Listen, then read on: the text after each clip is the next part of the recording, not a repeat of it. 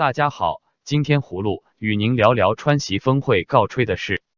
特朗普周四表示，在三月一日达成贸易协议的最后期限前，他不会与习近平会晤。在白宫被问及是否将在截止日前与习近平见面时，特朗普摇了摇头说不会。美中两国正处于九十天的贸易休战期。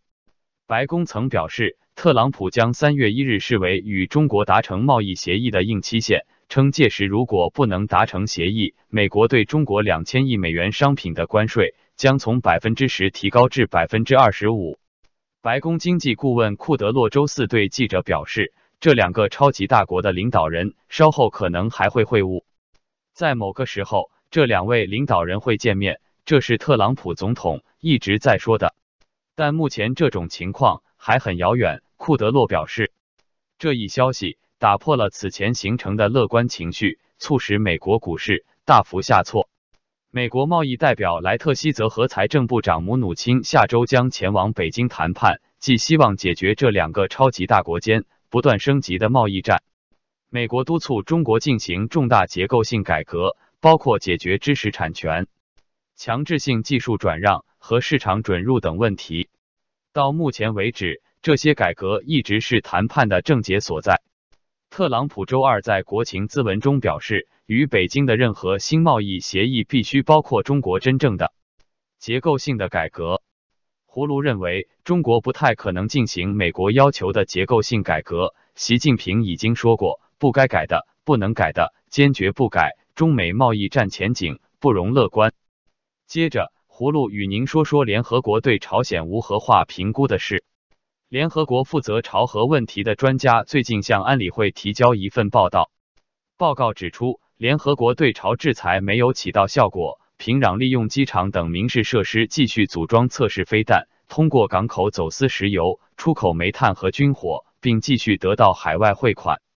联合国负责监督对朝制裁的专家强调，朝鲜的核导弹与弹道导弹项目完整无损。朝鲜当局继续违反联合国决议，进行核岛开发实验等活动。法新社在二月五日看到这份报告，报告称。平壤继续绕过联合国的制裁，在海上船对船走私原油，并偷偷出口煤炭和军火。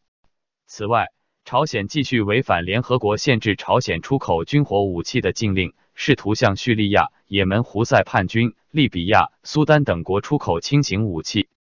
此报告说，在联合国制裁措施当中，落实的最差的是金融制裁。报告提到一笔款项。从欧洲一个银行账户转到了亚洲。联合国朝鲜问题专家的报告发布在美国总统特朗普宣布将与朝鲜领导人金正恩在越南进行第二次会晤之际。特朗普这次的目标据称是启动朝半岛无核化进程，可核查转变美朝双边关系，以获得持续和平。胡卢认为，朝鲜就是一个流氓国家，金正恩不可能放弃核武器。他会千方百计逃脱国际制裁。美国川普与金正恩的峰会越来越像一场游戏。最后，葫芦与您说说张颖颖的案件审判情况。针对涉嫌绑架、杀害张颖颖被告克里斯汀森辩护律师提出排除某些血液检测及嗅尸犬闻出尸体味等证据的动议，联邦检察官六日回应指出，在克里斯汀森的公寓内发现了手印状的血迹。且 FB 生物鉴定专家也证明，在被告卧室发现张莹颖的呢，这些检测行之有年，在科学上是可靠的，因此主张上述动议没有举行听证会的必要。检方说，克里斯汀森在获知其涉嫌犯罪后，采取了广泛步骤将公寓大规模清扫，此举因此妨碍了确实性的检测。不过，公寓还是留下了初步检测可侦测到的微量物质。检察官说，公寓内发现的包括人手印的血迹身份、位置及形状，都与后来被告女友录下的犯罪经过吻合。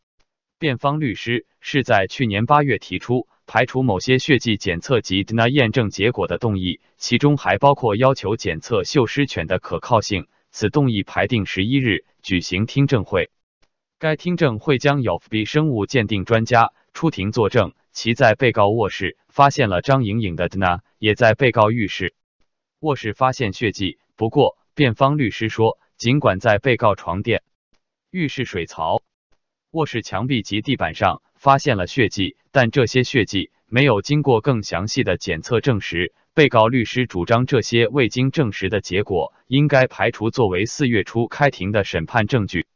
葫芦希望该案件的审判程序能够加快，以告慰张莹莹在天之灵和她的父母。好了，今天葫芦就与您聊到这里，明天见。